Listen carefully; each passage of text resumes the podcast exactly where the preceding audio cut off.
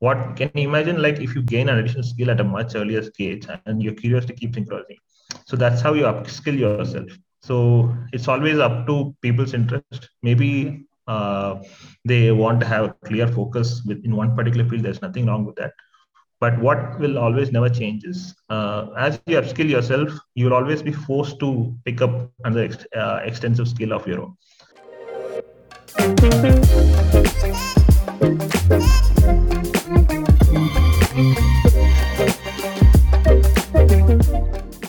Hello everyone, welcome in the 16th episode of the Mad Talk powered by Game of Pharma. Today we have with us a very special guest, Dr. Prakash Kamra sir. Sir is the startup AI MedTech innovator and also clinical research consultant. Welcome on the show, sir. Uh, thank you, Lokesh. Thank you, Salman. Uh, yeah, you know, it's been a long time and uh, it's nice to get in touch with you guys for the podcast. Excited to talk to you guys.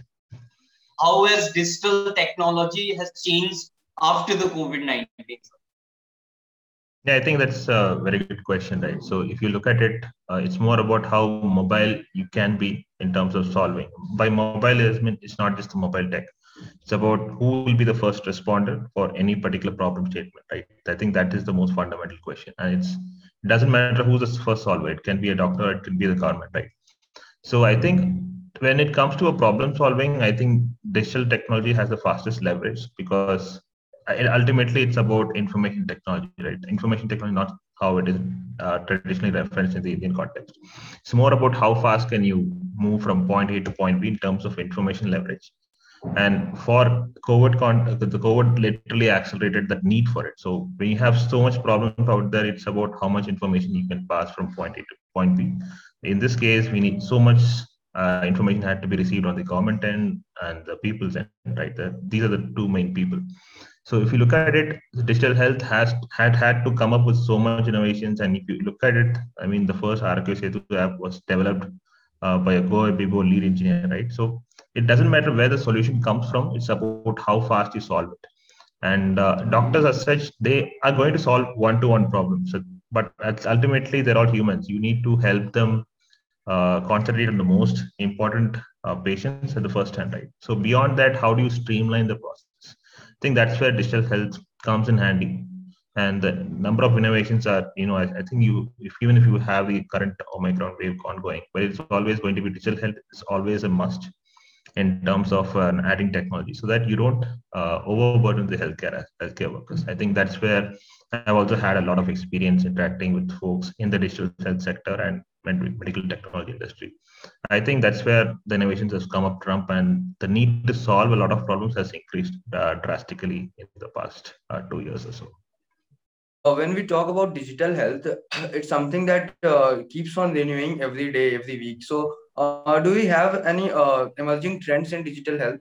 In terms of emerging trends, it's I think if it depends on from which angle you look at it. Right, when you have so much problem to solve, one is I think if you look at upcoming research from the Indian uh, health sector perspective. Uh, they're coming with a really good stack of uh, Indian uh, National Health Record Registry. I think that's going to be a game changer uh, because an digital identity is very important. The payments and everything that comes later, it's, it's necessary, and we have so much payment options to make sure there is lesser friction between the government stakeholders and the and the patients who are coming to the coming to uh, get the problem solved but I think the most compelling problem that needs to be solved is the digital identity in terms of health records. So I think that's where uh, it stands out. So uh, whether it's recognized as a trend or not, I think it's going to be a, a dramatic solution in the Indian health, health sector. So when you have the national health registry coming on, I think it's going to solve a lot of problems. Like uh, Aadhaar took years to come solve it, but it's almost like it's like a very good base layer uh, in terms of your digital identity. I think there's not a single place where they don't ask you Aadhaar, regardless of government change. That has been a very effective solution. Uh, with the rise of COVID, I think the next step is going to be the digital health stack for each individual. I think a lot of uh, developments are coming up front, like in, on that end. If you, I think if you do your own research, any particular student, you can read upon it. What is the National Digital Health Stack mission? And you can also Google just Google a bit more about NDHM, I think that is one of the where it's not restricted to just anyone who wants to collaborate with the government. You can also be a developer of sorts. If you want to build some cool stuff, you can just learn coding in any matter of time, or you collaborate with the coder, and you can always do your own project that can contribute to the uh, national digital health stack. So that is the upcoming innovation that's going to change in the next uh, couple of years.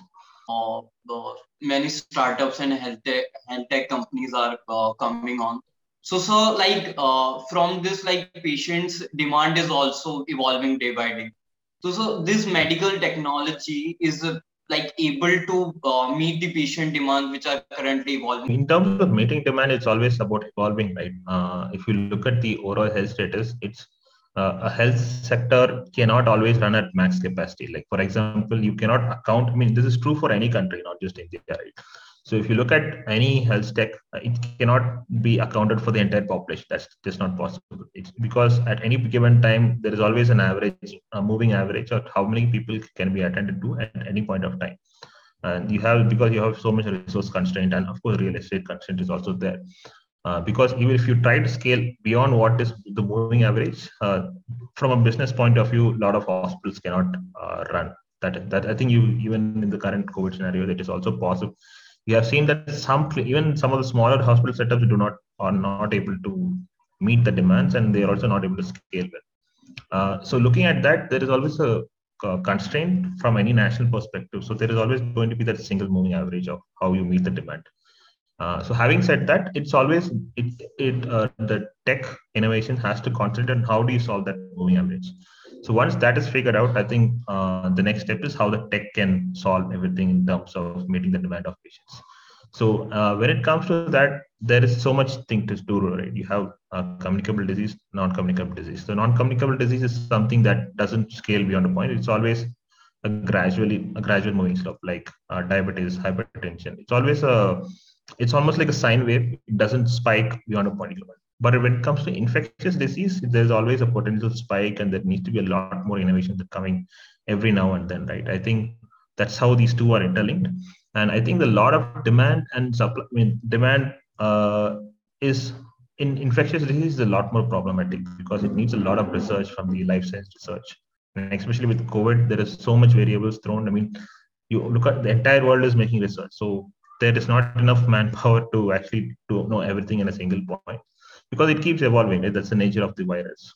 So to keep up with that, there's always needs to be a constraint. And I think that it is a good problem to solve because you there has to be so much attention to it from every person, stakeholder possible, not just business folks. There needs to be so much attention. So that's why there's there's been an upcoming demand in terms of uh, research in this particular field. So now I think the research is research interest is rising. Uh, I, I, even if you look at Twitter, almost every single person is an epidemiologist of his own. They make their own research, which is good to see. Because uh, even if they're right or wrong, I think it is important to see at least they take the first step. I think that awareness needs to be there. So once the awareness evolves, I think uh, we will be really good uh, proponents of managing our own health. I think that is the should should be the if you look at the technology that is solving the demand, it's about first creating the awareness and making sure that the right information reaches the right people and they can solve their own problems I think that is the right crucial, most crucial aspect of the demand and uh, supply that we are discussing. So at the moment they are meeting, yes, but there's always scope for improvement because the awareness and the people's behavioral change takes a lot of time. So in India, it's evolving, and I think uh, we'll be on the right path uh, in the coming years. After MBBS, you done MTech from IIT Kharagpur. What is the motivation behind it? Yeah, that's a good question. I always kept uh, asking a lot. And it, it, was not not even uh, tech. Like it was a three-year course. Like it, a proper, it was trained to be a proper PG course. So we did two years of coursework, and uh, then you have one year of uh, uh, like master thesis kind of sorts, where we have, uh, do a one-year project in itself. So my uh, experience was between 2015 to 18. Uh, I think before I took that step, I think the first thing that excited me was to be a problem solver of sorts. So being a medical person, you're already a problem solver. The only uh, problem for me was uh, I think I just took a self assessment. Like, okay, I'm more of a one to many solver than a one to one solver. Uh, that was something that was always on my mind. So I think uh, then I always assess myself. So what can be the best leverage of my own skills? So I was a lot more curious even during med school in terms of tech and everything. And what the and another thing is another underrated aspect. This is to go to any medical student who wants to, right? It's always better to have two particular skills, right? So you have to leverage your base skill that your home base will never go out of uh, fashion, right? Your medical practice always going to remain, and that is how your undergraduate kind of resonates, right? The second step is what is the additional skill that you can continue to keep building and continue to keep learning because as medical students learning is always set by default. You're always learning something or the other every day. Uh, but you also have to have a realistic look at how many people are uh, along with you. And are you can you uh, supplant their skills on top of it? Because ultimately when you plan your career at when you're like beyond 10 years 15 years it's always always about how you tally among your peers. So i think that is also important. So to me i took uh, i took a self-strong call. I think it was a more of a self-discovery call, you could say. And I feel that my motivation was to be a builder of sorts. So in terms, I chose medical technology as my path, and of course, I think it has paid off uh, pretty well because I think um, my passion to keep learning in the medical technology is, still keeps evolving, and I think that is the core takeaway that I tell any young medical student who wants to succeed right? Because it's not just about medical practice; it's about what additional skill that you have. Uh, because even the most successful practitioners, it's all about what leverage they have over the other people. And it's not; it doesn't need to be leverage over the other people. It can always be collaborative. You cannot succeed without just uh, being competing against your peers. You also have to be collaborative of nature. And even the best practitioners in the field do that. So uh, to me, I didn't see both of the skills as separate, be it medical practice or medical technology. Uh, but being in the other tech side of things, it's always better to give the right sort of understanding to the people who are actually building medtech. Right? You don't see a lot of doctors in the medical technology field. There are a few, but I think that number is sufficient enough to help scale a lot of problems that is happening. So I think yeah, that was the first motivation. I think the motivation has to be real game changer for any young aspirant, right? So I think that's the one takeaway that I'll tell any medical student you have to figure out what's the extra leverage that you can bring to the society. What problem are you solving?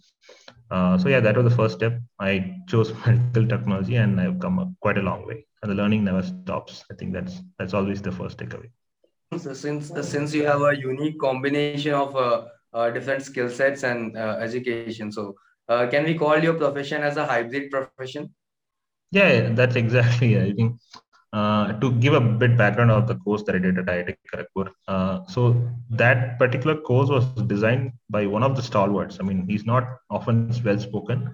Uh, and he also got awarded the Padma Shri just uh, but, uh, Padma Vibhushan, if I'm not wrong, uh, the last year. Uh, so he was a person who did engineering first and then did medicine. that is some even more rarer combination. Not a lot of people do that in the west you might find a few examples but he was someone who did the most difficult to me that's more difficult because you your first undergraduate defines your difficulty in terms when you switch careers. And uh, that, that, was his inspiration and he basically i mean he was in iit delhi for a while and he actually pitched the program to abdul kalam himself.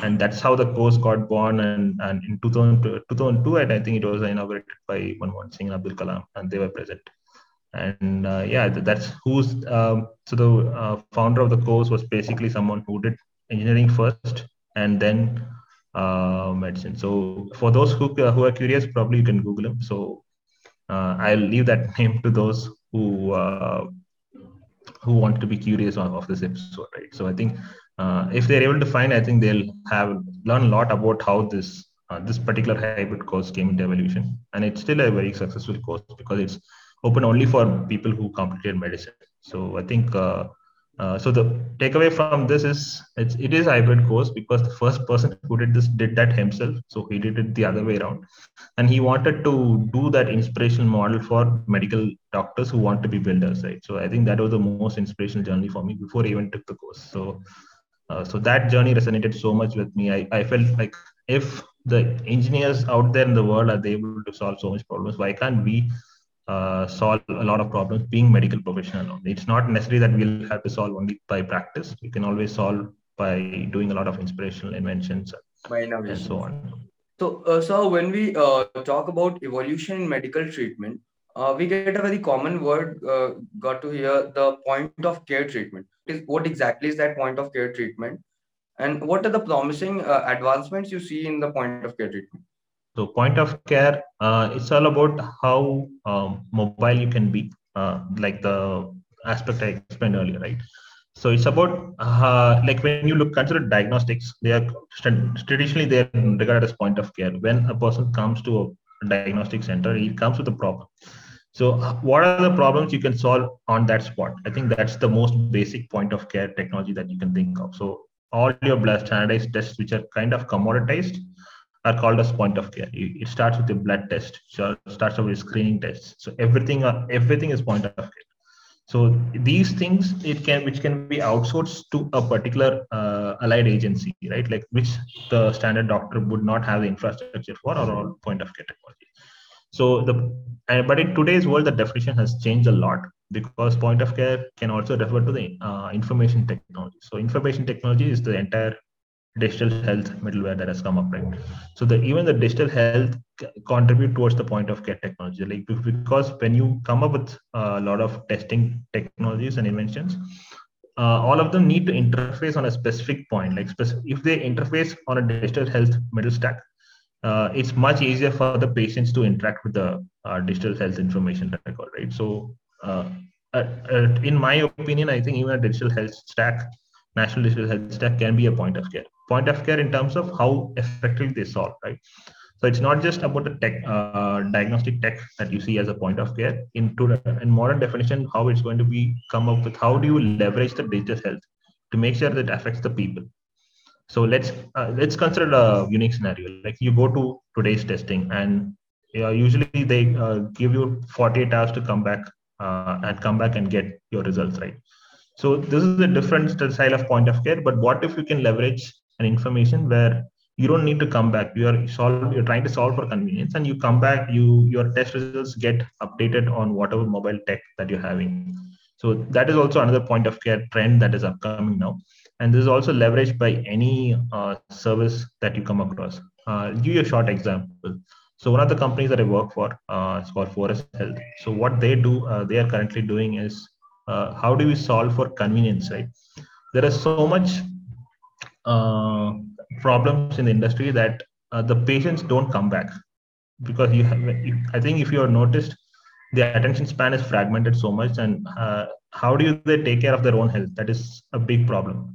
You might come and when you're told that you're uh, you're having a problem your tendency to come back is very much fragmented. You won't do that. You'll rather watch Netflix and uh, watch all, all sorts of uh, non-essential things and attend to your own health when you're told something is uh, wrong with you, right?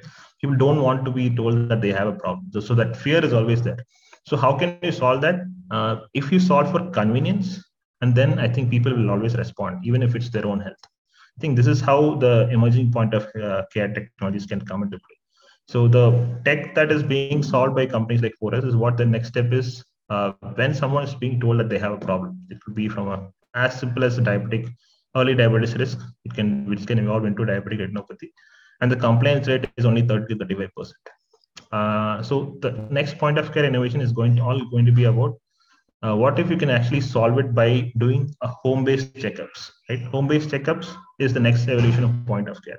So uh, when they are told they have a problem, so the uh, the next step would be uh, having a service kind service aspect where the uh, the healthcare provider themselves through multiple stakeholders to be from come from the pharma industry themselves. So if they are contributing to the logistic of taking that particular tech to the home, that is the next point of care that uh, you'll be looking at. So I'll give you another example. So what is I, I think I'm sure you guys know about Swiggy, right? Swiggy, Zomato. They're the most popular. I mean, with the IPOs, it's even more uh, harder to uh, harder to not recognize them.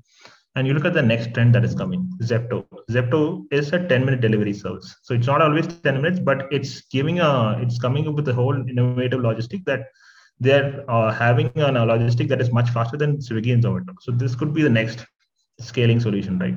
Uh, at the end of the day, because they're solving that a very important problem because people want convenience. I don't care if uh, my so and if you look at the Twitter reviews, there are always people okay I don't care about 10 minute delivery, but I want 10, 10 minute treatment. I want 10 minutes uh, medicine delivery. So this is the next trend that is upcoming. So imagine if you can solve all that, you come up with tech that can actually contribute to this logistics. That is the next point of care uh, that you can be looking at. Um, so yeah, I think coming to the points about there are so much problems to solve. Solve. it comes about what problem that you are passionate about, and then you can. Uh, so uh, Lokesh says that he's from pharma industry, right? So he can. He, there is the pharma industry that he works for will always be looking at what sector that will be solving. So uh, the next will be like what point of care that you can t- solve for convenience because convenience is going to be a big uh, plus in the digital health industry. I think that's the value offering that we offer to the people of the nation, right? Uh, so how much of a convenience plus an important need that you're solving? I think that will be the next big game changer in the in terms of point of care technologies. So I think that will be my takeaway in terms of point of care technologies, apart from the traditional ones, uh, where it's just not just about going to a lab and getting yourself tested or treated. So those are the traditional ones but the upcoming ones about it's about how can how you can solve for convenience while sitting at your own home. What are the maximum information and uh, authentic information you can get from the regular, I mean, the, your, the treatment stakeholders. It's not just about practo teleconsultations. It's also about how much tech that you can bring in and solve for convenience to the to the each uh, patient who come to the uh, healthcare sector. You like uh, you are already expert in these uh, technical as well as medical facility. So how do you see that the technology is going to uh, bring changes in our basic medical, basic design of the medical facility in India? I think uh, I would recommend. Uh, I wouldn't say name. There are a lot of problem uh, startups doing this, uh, but I'll just give a very basic example of the use case. Right. Uh, usually, what happens is is when someone doesn't know what to do, like when they are scattered with uh, information overload. And what they do is the first thing that they do is they go to the most known hospital. The known hospitals are always are as a result of mass advertising and mass uh, like mass lobbying. Uh, you could say that there's a lot of factors. There is nothing wrong with that. Each business uh, wants to survive, on their own to make money for themselves. That is always there because that is important. You uh, to be successful in this world, you need to make sure there is an a money stream for you. So like money stream can become from very noble causes. That's nothing wrong with that. So in this case, there's always going to be a money stream for the bigger hospital. So what happens is the bigger hospitals always succeed. They always get the max outflow. It's not just local patient flow. It's also uh, people coming from neighboring states or neighboring countries. So if you look at uh, some big hospitals, they get so much influx from uh, abroad as well. So because the care in India is much efficient and cheaper compared to the countries that are abroad. So that is one factor. The only problem is it gets tapped into all the bigger facilities. But what about the medium to smaller efficient? They're also equally efficient, if not even better in some cases. You might you might never know. And that is the that how do you solve manage the traffic to these hospitals? I think that is the most important problem that will always exist because you cannot escape the mass advertising of the major hospitals that are there, right? I think uh, so. there also needs to be traffic diverted to the basic care as well, basic point of care. But by point of care in this context, I mean the small clinics who are well enough to equip to solve a lot of medical emergencies or even moderate to long-term emergencies like surgeries that are planned. So it's about how do you divert the traffic. I think that is the next step. Uh, there are a few startups that are doing this. Uh, people can do their own research if they can come up with that like uh, we are talking about the startup. There are many small startups which are uh, coming with a great idea. And also the uh, google and amazon also become a part of the healthcare like right now like everyone starting the service of the pharmacy, pharmacy and all. So sir who is gonna be bring the most uh, like most advancement in the healthcare? Like small startups with a great idea or the google or amazon with uh, with their technology. Uh, usually, I think you have noticed that I refrain from names uh, because uh, each startup have, have their own recognition, right? Uh, but it's a very important question in terms of how well, uh, you know, like I'll tell you, even whether you're Google or Amazon, you cannot solve all problems. that there are a lot of examples for even from big companies. They think that just because they're a big corporation with big revenue model, the problem solving has to start from zero to one so if the the journey didn't start from zero to one, uh, top down approach is not always going to win. So this is something the Amazons and Googles they know that. If you look at the problem solving trends in Google, right, I think uh, they have never uh, turned their back at healthcare for 20 years. If you look at it, and they always have find ways to make inroads, and and I think their current strategy is pretty good because they are looking to collaborate with a lot of startups uh, if because if you look at logistic companies like even Dunzo, the delivery companies, they also get financed by these big corporations, right? So imagine if you're a really good startup and you're actually using their services very efficiently than uh, they could have thought of. That comes from a problem of observation, strong observation, strong leverage that you have found with your domain knowledge. So domain knowledge is very important, and it comes with being in the domain for quite a bit of time. It can take two years or it can take five years. You never know that. But a startup being having spent time in this, I think that's the biggest leverage that you can have over the bigger corporations. Uh, so I think the best trends or the upcoming startup will be the ones who solve this problem, right? So uh, they solve the problem of logistics. They might even get funded by bigger corporations. They might even get acquired. So there are multiple ways to look at it. So all the business things aside, I think uh, it's about how effectively you solve in a way that they have not thought of. Because top-down approach is the most difficult.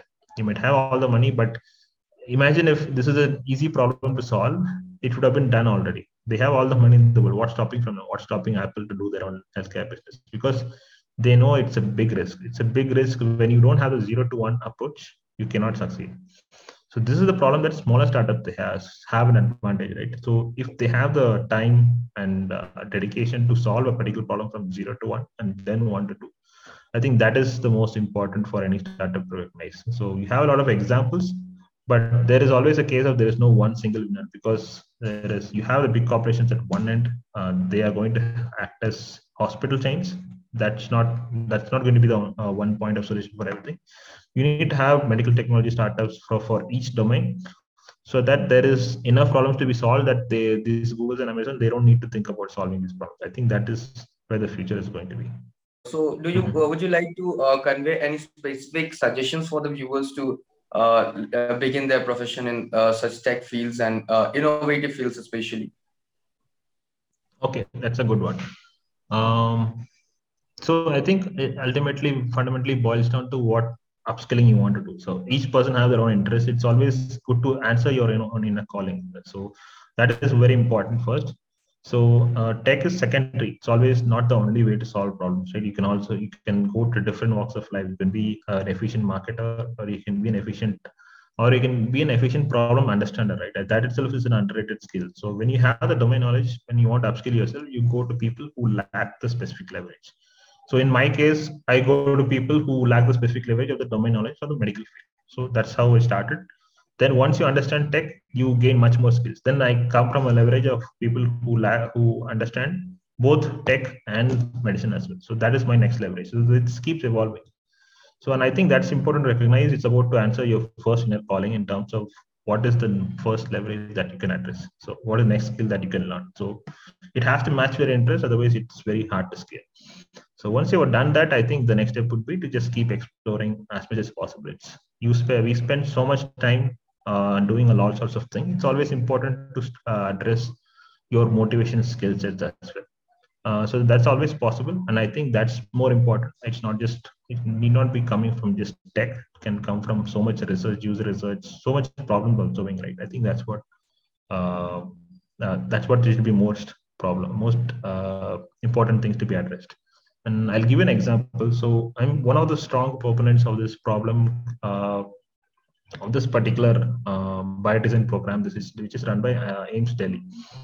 Uh, you can read this book. Uh, you can either buy this book or you can find other ways to get the book. The problem, the book is called Biodesign. So the Biodesign has a really good uh, playbook uh, for anyone who wants to come with his own uh, innovation or invention of sorts. So I can send you the guys the link so that you can give it to your audience. That is the next thing. So the biodesign t- teaches you the basic skill set. It doesn't matter what background you're coming from, whether your core tech expertise is a designer or a doctor or eh, you can be from anything. But if you want to in, really invent strong medical technology, have to start. There are really good fundamental process that you need to solve. The first thing comes from the identifying the problem statements and need. So this is a really good playbook. I, I think I can say that it's very important in my own life so that is very important to solve. How you solve it, it's up to you. It's about it can always match your skill set, and then you can do it. Uh, so I think yeah, I think that will be the first takeaway that I give to the audience. So they have to be always curious in what's what domain they want to upskill themselves. Next is to have a really good uh, problem solving strategy. that, that that comes with time that comes with speaking to important uh, interesting people and always speak to people outside your domain whenever you get the chance because the more uh, comfortable you get your in your domain you the more less you have the chance of innovating yourself right? I think that's very important to understand. And i think these are the most important things uh, that people sh- should be addressing. So thank you so much sir for your time. It's been a mm-hmm. great session sir. And yeah. uh, like we learned a lot from this session so thank you so much. Sure you guys are welcome. Yeah